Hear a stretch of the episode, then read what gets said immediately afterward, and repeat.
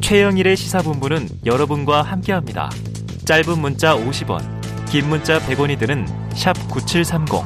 라디오 어플 콩과 유튜브는 무료로 참여하실 수 있습니다.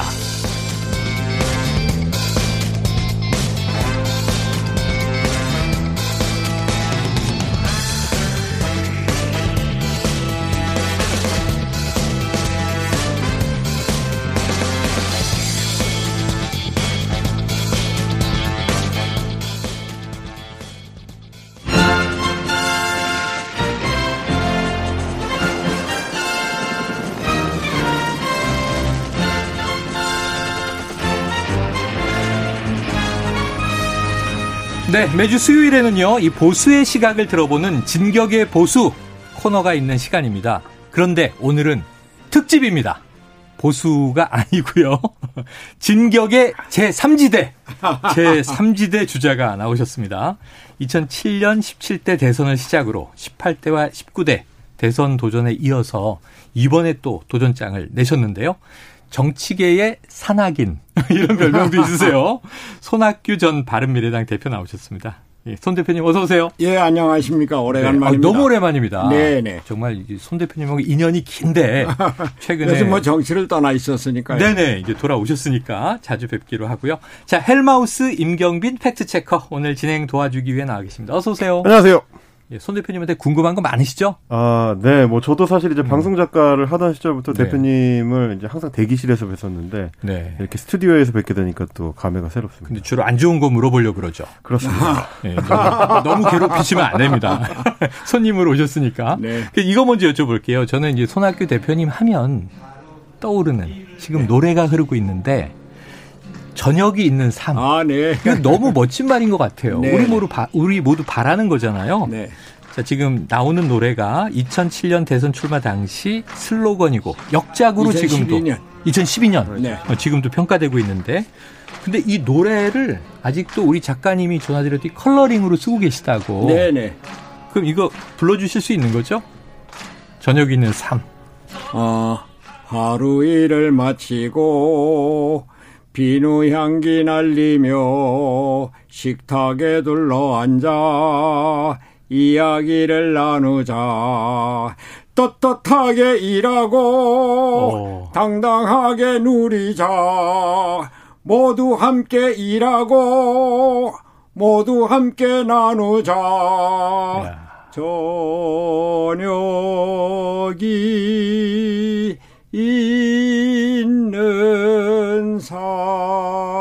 여기까지가 이제입니다. 네.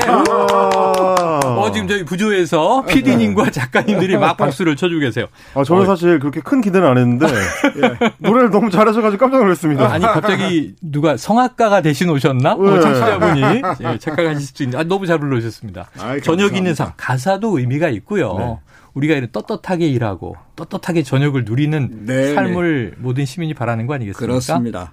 그 지금도- 요즘 젊은 네. 사람들은 이제 워라벨이라고 해가지고 맞아요. 저녁에 워라벨. 있는 사람이 굉장히 관심이 많은데 예. 지금 불러주신 노래 중에서 저는 확 귀에 꽂히는 게 비누 향을 풍기면서 저녁 식탁에 둘러앉는다는 어. 게 예, 예. 그만큼 이제 시간적 여유를 가지고 그렇죠. 식사를 할 수 있다는 어 그거 굉장히 좀 마음에 와닿습니다. 그러니까 우리 그, 그 지금 주 52시간으로 네네네. 이제 젊은 분들 칼퇴근하고 집에 들어가거나 자기 음. 뭐그 취미 생활을 하거나 이런 게 많은데 그 전에는 그 여덟 여섯 시에 끝나는 게 아니고 그렇죠. 여덟 시까지 가고 또는 네. 뭐 시- 직장에서는 나와서 식사를 하고 술을 먹고 하는데 이 아. 2차, 3차까지 전부 다 네. 직장을 위한 게 맞아요. 많았거든요. 맞아요. 이제는 개인적인 삶도 누리고 미래에 대한 자기 보충도 하고, 하고. 뭐 가족과 함께 어울리고 네. 이런 생활을 하자는 네네. 게 그런데 이제 문제는 그냥 칼퇴근한다고 저녁 있는 삶이 아니고 네. 그것을 뒷받침할 수 있는 경제력이 있어야 어, 되는데 그렇죠. 그렇죠. 너무 맞아요. 칼퇴근 하다 보니까 과외 뭐 수입이 없고 기업은 네. 기업대로 힘들고 그래서 어려워진 게 음. 그래서 좀 여유를 갖고 융통성을 갖고 단계적으로 또 경우에 따라서는 선별, 선별적으로 적용을 해야 된다 이런 네. 예. 생각입니다. 아, 좋습니다. 그러니까 이제 경제력도 뒷받침이 되고 아, 그래. 또 저녁 시간이 나면 뭐 가족들하고 오페라, 뮤지컬 보러 가면 네네. 문화 수준도 올라가야 되고 야참 이제 그렇습니다. 선진국의 모습으로 이제 느껴지는 건데요. 자, 네 번째 대선 출마를 선언하셨기 때문에 네. 오늘 이 자리에 모신 거예요. 네. 그럼 그동안 저녁 있는 살 많이 누리셨을 텐데 뭐 저녁뿐만이 아니라 아침부터 낮에 하루 종일 있는 삶이었나요? 한가롭게 뭐 네. 지내면서 네. 산에도 가고 저녁에 친구들하고 막걸리도 마시고 책도 예. 읽고 예, 정치는 완전히 떠나서 있었습니다. 네. 원래 이 시간이 이제 진격의 보수 시간이었는데 대표님 보수는 아니신 거잖아요.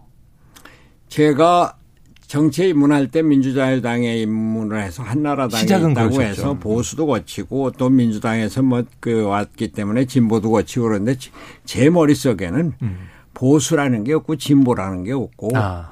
우리나라 정치인들은 뭐 국익과 국민의 행복 음. 그것이 있을 뿐이다. 네. 보수 진보 나누니까 그냥 싸우기만 맞아요, 하고. 무한 투쟁이고 네. 말이죠. 저쪽이 얘기하는 건 무조건 반대를 하고 음. 이런 극한 투쟁의 정치에서 벗어나자. 네. 그런데 이번 대통령 선거를 보니까 야 이거 이게 더 심해지겠구나. 네. 그 참다 참다 안 되겠다 싶어서 원래 안 나오시려고 그랬는데 아이, 그럼, 아니, 돌아가는 판을 보니까 뭐 정치나 대선 이거는 뭐 완전히 버리고 네. 뭐 친구들하고 그냥 쉬면서 우리 집사람하고 같이 생활하고 이런 아. 거였었는데 되건 안 되건은 둘째치고 음. 나를 던지자. 우리 국민들에게 정치가 이래서는 안 됩니다. 정치를 네. 바꿔야 됩니다. 그 그거를 위해서 나왔습니다. 네. 아유, 이제 뭐 중진을 넘어서 원로신데 지금 대선판을 보다가 도저히 못 찾겠다. 그 뛰쳐나오신 거예요. 그래서 오늘은 이제 특집으로 저희가 잡아서 진격의 제3지대. 워낙 거대 양당 구도가 네. 공고하니까 말이죠. 네. 말씀하신 대로 이념으로 나뉘어서 보수 진보 가지고 얼마나 싸우고 있습니까? 예. 이런 상황인데 출마 선언하시면서 하신 던지신 말씀이 상당히 화제가 됐어요. 그래서 당시에 하신 이야기를 육성으로 현장 목소리를 듣고 와서 여쭙겠습니다. 아니 손학규 저 사람이 미쳤나? 이거 대통령 대화에 관련나? 노역 아니야? 노추 아니야? 온갖 비난, 야유, 조롱 제가 다 받겠습니다. 국가 비전, 미래 비전은커녕 온갖 인식으로 맡아도 음, 포퓰리즘 이런 것만으로 정철되어 있는 대통령 선거 분노를 극복하고 함께 사, 사는 사상을 그 사회를 만들자. 저 거칠 광에 장미꽃을 하나 심고 그 꽃을 피우겠다는 그런 마음으로 제가 나섰습니다. 네. 좀 전에 말씀해 주신 대로 참고 볼 수가 없어서 나왔다. 이렇게 얘기하셨는데. 자, 이게 대통령 병에 걸렸느냐. 온갖 조롱과 멸시 다 알지만 나는 감수하고 나가겠다. 그러셨어요. 어떤 의미 말씀하신 거예요? 지금 우리나라 대통령제의 폐해가 점점 더 심해지고 네. 있습니다. 근데 네. 그게 이번 대통령 선거에 그대로 나타나고 있는 거예요. 아, 싸움의 정치, 또 이제 네가티브 정치, 네. 그리고 미래 비전이 없는 정치. 음. 그리고 대통령 선거는 우리나라 미래 비전에 대한 축제인데 네. 우리나라 제도의 문제에 대한 논의, 반성, 성찰이 전혀 없는 거예요. 음. 네, 네. 그래 아니 이게 대통령 선거 그대로 가면은 다음 대통령은 더 심한 네. 대통령 권위 권력을 음. 행사하게 될 것이고 그러면은 또 감옥 가는 대통령이 될 거고 네. 지금 현재도 전직 대통령이 두 분이 아, 감옥 가. 있었습니다. 있습니다. 네. 그전 대통령은 돌아가셨는데 현직 대통령이 조문은커녕 조화도 안 보내는 네. 이런 극단의 대결 음. 상태가 돼 있거든요. 네. 제가 잘 3년 전에 음. 열흘간 단식을 했습니다. 네네. 아, 그게 3년 전이었군요. 3년 전이었습니다. 그때 연동형 비례대표제를 위한 것이었는데 맞습니다. 그 연동형 비례대표제 그 자체만을 위한 것이 아니라 음. 우리도 이제 대통령의 극- 제도와 양당 제도의 극한 투쟁에서 벗어나서 네. 서로 정당 간에 협의하고 타협하고 합의하는 음. 유럽식의 합의제 민주주의를 만들자 네. 그것을 위해서 의회의 구성을 바꿔야 되겠다 그런 음. 생각에서 단식을 했거든요. 제가 한 7, 8일 됐을 때 그때는 단식이 언제까지 갈지를 몰랐을 음. 때 야, 이러다가 내 숨이 끊어질 수도 있겠다. 아. 이런 생각까지 네. 하면서 절실하게 했는데 음. 뭐그 선거법 협상 과정을 통해서 네. 연동형 비례대표가 준 연동형 비례대표제가 네, 되고 맞아요, 그다음 맞아요. 선거 때가 되니까 네. 위성비례정당이라고는 기상천외. 음. 그래갖고서 그 지금 완전히 없어졌는데 네. 이번 대통령 선거에서 양당 후보들 간의 대통령제 문제점이라든지 네. 개헌이라든지 개쩌도 안 나오고 있어요. 네. 그래서 이건 안 되겠다. 이러다가는 우리나라가 지금 선진국 문턱, 문턱에 와 있는데 자칫 이게 후퇴할 수 있다, 무너질 수 있다 이런 생각에서 나온 지금 겁니다. 그 얘기 하시니까 3년 기억이 나는 게 아까 왔다 간 최이배 의원이요. 예. 전 의원이 그때 감금당하고 막 그랬잖아요. 그때 제 비서실장을 했었어요. 그랬네요, 그랬네요. 네네. 같은 당에 계셨고. 네네. 그래서 이 선거제 개편이 네. 이루어졌는데 근데 다당제를 대표님 말씀하신 것처럼 건데. 지금 이제 음. 비례 위생 위성 정당이라는 이제 꼼수가 등장해서 맞아요, 맞아요. 예. 그것도 이제 거대 양당이 둘 다 해가지고 사실상 예, 예. 이제 뭐 제도를 무화시키는 것 같은 예, 이제 예. 꼴이 돼버렸는 그러니까 아무리 좋은 제도를 갖춰도 예. 결국에는 그 정치 주체들이 어떻게 행동하느냐에 음. 따라서 또 결과가 달라질 수 그렇습니다. 있고 음. 또 하나는 제가 지금 좀 우려가 되는 게 이제 네. 대통령대를 끝내는 대통령이 되겠다라고 말씀을 하셨는데 어. 국민 여론을 항상 이제 개헌을 앞에 놓고 조사를 해보면 지금 뭐 2018년에 한국갤럽 조사만 하더라도 어 4년 중임 대통령제가 좋겠다 이게 46%고 어. 어, 대통령이 외치 총리가 내치를 맞는 분권형 대통령제가 25%. 어. 어, 의원 내각제는 15%밖에 안 어, 제일 됩니다. 작네요. 잘 압니다. 어. 잘 예. 압니다. 괜찮을까요? 예. 예, 우리나라가 워낙 조선시대 왕조가 네네. 그대로 이 저 1945년 이후 48년 그 정부 수립 그, 그. 과정에서 대통령제가 됐는데 네.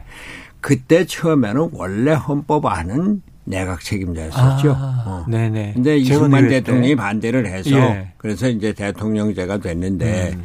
지금 전 세계 선진국이 된 나라 중에 대통령제를 하는 건 미국과 한국밖에 없습니다. 아, 그래요. 유럽의 거의 모든 나라가 내각제거나 그 의원 집 정부 의회 중심제인데, 근데 의회 중심이라는 것이 대통령이 모든 권한을 행사하는 것이 아니라 음. 의회가 권력의 중심이 되고 의회라는 건 정당 간의 구성인데 그렇죠. 정당 간의 협의를 하고 특히 뭐 독일이라든지 오스트리아라든지 뭐 덴마크라든지 다 연립 정부를 그 택하고 있거든요. 음.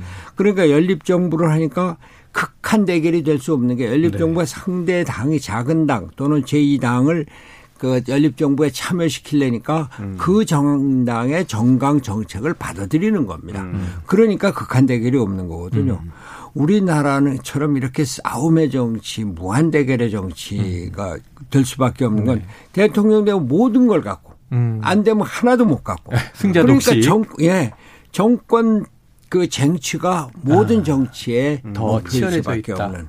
아이고 이해가 됩니다. 그 대화와 타협이 필요하다 이런 네. 말씀이신데 그런데 네. 너무 이제 손, 손 대표님이니까 너무 궁금한 게 있죠. 저의 이 시간이 왔습니다. 아, 손 대표님 하면 이제 징크스고요. 아. 제가 사실은 이제 뭐 정치인분들을 모시고 방송을 많이 했었지만 네. 어, 한국 정치인 중에서 고유의 자기 캐릭터를 가지게 되는 행운이라는 게 사실 아무한테나 가는 건 아니거든요. 행운 맞아요? 행운 맞아? 어, 이건 실제로 행운이 많습니다. 네. 왜냐하면 어, 한 회기에 국회의원 300명이 있지만 네. 그 많은 국회의원 중에서 누가 인터넷 공간에서 어, 손학규라는 캐릭터가 이게 공고하게 서 있듯이 어. 자기 캐릭터를 구축을 하겠습니까? 네. 아, 이렇게 지금 기름, 기름칠 한번 한다며요. 자, 소위 말해서 이제 또 재밌는 얘기로는 이제 짓궂은 얘기로는 만덕산의 저주라고 합니다. 잘 아실 겁니다, 대표님. 뭐 이 질문 많이 받아보셨을 텐데 야. 어, 우리 청취자분들을 위해서 설명을 좀 해드리자면 어, 면전에서 대놓고 이런 얘기하는 거 처음 보네요, 제가. 예, 예. 네. 손학규가 움직이면 무조건 그보다 더 큰 일이 일어나서 어 이제 이슈를 덮어버린다. 네. 라는 징크스입니다. 징크스. 2016년 10월에 2년간의 칩거를 마치시고 어, 만덕산에서 하산을 하실 때 맞아요. 어, 최순실 태블릿 PC 보도가 있었습니다. 아 그때구나. 아, 그리고 이제 사실 어, 멀리 거슬러 올라가면 2006년 10월을 꼽는 분들이 있는데 어. 10월. 어, 100일 동안의 민심 대장정을 하셨습니다. 굉장히 맞아요. 큰 화제를 뿌렸었고 음. 그때 저도 이제 좋아했었던 트위터 계정 중에 손학규의 대모험이라는 계정이 생겨가지고 예. 굉장히 인기를 끌었어요. 끝나는 날인데 북한의 1차 핵실험이 터집니다. 아 그때구나. 어, 2007년 3월에 한나라당 탈당했을 때는 한미 FTA 체결. 아. 2017년 2월에 국민의당에 입당하실 때는 이재용 삼성전자 부회장 구속. 아. 이렇게 공교로운 일들이 자꾸 겹치다 네네네. 보니까 이번 대선 출마 선언을 하실 때도 어. 혹시나 하는 기대를 가졌던 분들 굉장히 많았거든요. 무슨 이 큰일이 터질 것이다. 그 얼마나 큰일이 터지려고 하는 걸까. 근데 막상 별게 없는 바람에 음. 오히려 저 같은 사람들은 약간 실망을 했습니다. 아, 이게 손 대표님의 혹시 영향력이 축소된 영향인가? 네. 약간 이런 느낌을 받았는데 요 어떤 그 인- 온라인 안에서의 그 재미 어떻게 좀 보세요? 어떻게 보세요? 징크스. 뭐, 그, 다들 손학규, 아 그거 아까운데. 네네네. 어, 흔히들 뭐 저평가된 우량주인데. 그런 얘기 많이 있죠. 뭐 저, 네. 아, 저 사람이 뭐잘 하려고 그러는데 왜 뭐 뭐 자꾸 뭐가 터지지 어, 덮이느냐. 그래서만 음. 늘어진 이야기인데 음. 뭐 결정적인 건 역시 2006년에 민심 대장정 맞추고 돌아오는 네. 그 시각에 북한의 제1차 핵실험이 네, 컸죠, 터졌거든요. 컸죠. 어, 그때 민심 대장정 마치고 온다고 그래서 많은 언론들이 서울역 앞에서 저를 기다리고 음, 뭐한 천여 명이 운집해 있었는데 그날 저녁에 언론에 하나도 안 났어요. 그렇죠. 뭐 그때가 막 탄광도 그, 예, 그럴 그 때잖아요. 뒤로 음. 뭐 지금 말씀하시는 뭐 그런 일들이 벌어졌는데 저는 네. 그거를 아, 손학규에 대한 뭐 하늘이 내리는 경고다. 네. 예. 또그 정도 했다고 해서 뭐 국민들이 다 쉽게 받아주는 게 아니다. 더 단련을 해라. 이런 계시로 받아들이고 알겠습니다. 있습니다. 계시로 받아들인다. 자, 손학규 대표님의 오늘 시사본부 출연과 어제 제주 지진은 아무 관계가 없음을 제가 밝혀둡니다. 네. 네, 아무 관계가 없고요. 그냥 출마 선언 하셨어요. 네 번째로 그 메시지. 그럼 지금 현재 또 양강구도지 않습니까? 보시면 이제 민주당 이재명 후보, 예, 또 예. 이제 국민의힘 윤석열 후보 두 분 다 이 영선이에요. 의회 경험이 없는 분들이 대선 후보로 이제 여야 유력 주자로 나온 것도 처음인 제가 처음 보는 일이고요. 예, 예, 예. 지금 이 두 후보의 선거전 어떻게 보고 계세요? 참전하셨는데. 아, 저는 뭐 영선이라는 게 별 문제가 될 거는 아니라고 봅니다. 뭐 그전에 박정희 대통령도 육군소장에서 바로 대통령 됐고 그렇죠. 네. 전두환 대통령도 육군소장에서 바로 대통령 됐습니다. 국가보위원장 뭐 이렇게. 영선이 문제가 아니라 우리나라 대통령이 가져야 될 기본적인 자질. 네, 네. 무엇보다도 우리나라가 지금 어떤 위치에 있는가, 음. 어디로 가야 되는가, 네. 이런 좌표 설정과 방향 설정이 필요한데 그게 비전입니다. 네. 근데 아, 이분들이 과연 그런 생각을 얼마만큼 깊게 길게 했는지 그게 하나 문제고 또 하나는 통합의 리더십인데 우리나라가 이렇게 극단적으로 갈려 있고 분열하고 싸우는 정치인데 네. 이분들이 과연 정치를 같이 포용하고 아우를 수 있는 그런 자세와 능력을 갖추고 있는지. 네. 근데 보면은 서로 계속 싸우기만 한단 말이에요. 네. 아니 뭐 심지어는 내가 대통령 되면 당신은 감옥 가 이런 그런 그 뜻을 내포하는 그런 발언들을 서슴지 않게 하고 계시고 그리고 더 이제 제가 이번에 직접 나오게 된 계기가 됐는데 우리나라 정치 제도가 바뀌지 않으면 통합의 정치가 되지 않고 네. 화합의 정치, 연합의 정치가 되지 않으면은 우리는 지금 선진국 문턱에 막 올라와 네, 있는데 네. 10대 경제대국이 되고 그 3만 불을 넘고 있고 그런데 그리고 과학기술혁명 제4차 산업혁명의 시대에 들어있거든요. 뭐 반도체다 배터리다 뭐 세계 네, 1등입니다. 네, 그렇죠. 그런데 미중 대결로 대만이다 신장이다 이런 데서 자칫 전쟁이 터질지 네, 모르는 네. 그리고 쿼드다 뭐 이렇게 해서 안보 미- 협력체들이 예, 생기죠. 안보가 아주 심각한 위기에 닥치면서 그것이 경제 전쟁으로 반도체 패권 전쟁으로 음. 이렇게 그 나아가고 있는데 이거를 국제적인 흐름을 제대로 보고 네. 이걸 제대로 아우를 수 있는 이런 능력을 갖추려면은 지금과 같은 대결의 정치는 안 된다. 음. 우리 정치 제도를 바꿔야 된다. 이런 소위 그, 그 개헌과 네. 정치 제도 구조 그 개편에 대한 음. 민주주의 리더십을 갖고 있어야 되거든요. 근데 이 두 분들이 과연 제대로 된 민주주의 리더십을 갖고 음. 있는지 뭐 그런 것들이 걱정이 됩니다. 네, 어, 중요한 대목을 지금 짚어주셨어요. 이게 현재 대통령이 가져야 할 리더십의 핵심적인 요소들을 쭉 말씀해 주셨습니다. 자, 여러 가지 있는데 지금 뭐 그동안 바른정당, 바른미래당 거치면서 이준석 대표 하고요. 지금 이제 이 거대 야당의 30대 당대표가 돼 있습니다. 이른바 악연? 뭐 인연? 이런 게 좀 있으시잖아요. 뭐 이준석 대표가 30대 뭐 제1야당의 대표로 나서서 뭐 정치를 새롭게 하겠다, 야당의 체제를 바꾸겠다, 뭐 저는 뭐 좋은 것으로 네. 생각을 합니다. 음. 그런 쪽으로 우리나라 정치를 바꾸는 데 일조를 해줬으면 좋겠고 다만 기존 정치 문화에 너무 빨리 아. 흡수가 되는 그래서 거기에 그 소위 대결의 정치, 비난의 정치 이런 것에 선봉장이 되는 거 이런 거는 안 해줬으면 좋겠다 아, 그런 거. 너무 기성화 됐, 되지 않길 바란다. 예. 제- 저는 예, 요, 요거 말씀하세요. 하나만 좀 여쭤보고 네, 여쭤보세요. 싶은데 음. 제가 이제 경기도에 살고 있는 파주 시민입니다. 음. 그래서 이제 대표님께서 이제 양당 후보가 어떤 미래 비전을 위한 경쟁을 하는데 좀 부족한 것 같다 이제 말씀해 주셔서 음. 그 경기도지사 하실 때이 미래 비전을 위해서 설정하신 그 대표적인 사업 들이 사실 저희 살고 있는 지역에 있거든요. 파주의 네, 파주 영어 마을. 디스, 디스플레이 네, 디스플레이 공단도 단지, 있고 영어 어, 마을. 영어 마을도 있고 뭐 일산의 한류월드 음. 이런 것들도 예. 그때 이제 지사 시절에 하셨는데 지금 돌아보면 그게 문을 닫았거나 음. 뭔가 지금 일- 뭐 이제 할리월드 같은 경우는 아파트 단지가 돼 있거든요. 음. 예. 그러면 지사 시절에 설정하셨던 미래 비전하고는 약간 좀 달라진 음. 거 아닐까요? 이게 잘못 아니죠. 보셨던 건 그, 아닐까요? 저 영어 마을은 네. 그때 우리나라가 그 어린 아이들이 영어 교육을 위해서 방학 때 외국에 보내고 그런 게 많았는데 그거 못. 음. 보내는 사람들이 많았거든요. 음. 네. 그런 사람들을 위해서 평소에도 영어를 실제 언어민과 접촉을 하면서 영어 교육을 음, 시키도록 그렇죠. 하자. 국내에서. 그랬는데 그 뒤에 이게 무슨 영업 수익이 좋지 않다고 해서 네, 네, 그걸 네. 그저 적자가 바꿨는데 그건 저 경기도가 할 일은 영업 수익이 아니라 도에서 지원해서 영어 음. 교육을 하는 건데 네, 거기에 네. 대해서는 저는 좀 유감스럽게 생각하고 음. 디스플레이 단지는 그것으로 우리나라 디스플레이 산업이 세계 1등이 된 겁니다. 네.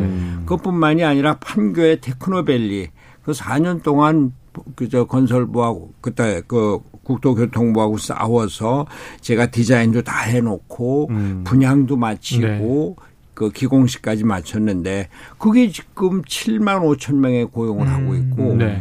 거기 매출이 70조가 넘, 어. 넘습니다. 기업으로 치면은 그 대기업 삼성, 현대차 다음쯤 된다 예. 그러든가 음. 그래요. 그리고 그뿐만입니까? 수원의 광교 신도시 경기도에서 100만 평을 신도시로 개발했어요. 지금 네. 최고의 주택 단지입니다. 거기에서 무슨 대장동 사태 같은 비리 사태 어. 같은 거 없었거든요. 제가 왜 건전도 못 건졌네요. 아니 네. 미래를 위해서 도지사나 또뭐그 국가가 해야 될 일은 음. 그거다. 제가 한 가지만 말씀드리면은 잠깐만요. 예. 이제는 앞으로 음. 대통령 선거에서 기초가 됐든 광역이 됐건 지방자치단체장은 경선 과정에서부터 그 자리를 내놔야 된다. 아, 음. 네, 네. 아니 네. 지방자치단체장이 대통령 경선을 하겠다고 전국을 돌아다니 네, 네. 그럴 여유가 없어요. 음. 그러니까 지금 경기도에 알겠습니다. 그런 우리나라 산업 발전이나 과학 기술 발전을 위해서 뭘 했는가 네. 하는 얘기가 나오는 겁니다. 아, 이게 참 지금 대표님 이제 입이 풀리셨는데 시간이 다 됐어요. 다음에 한번 또 오셔서 음. 네네. 대선 과정이 쭉 가니까 네. 제3지대에게 한번 또 여쭤보도록 하겠습니다. 네네, 감사합니다. 오늘 말씀 여기까지 듣죠. 고맙습니다. 고맙습니다. 고맙습니다. 예, 네. 지금까지 손학규 전 바른미래당 대표, 임경빈 작가와 특집 진격의 제3지대였습니다.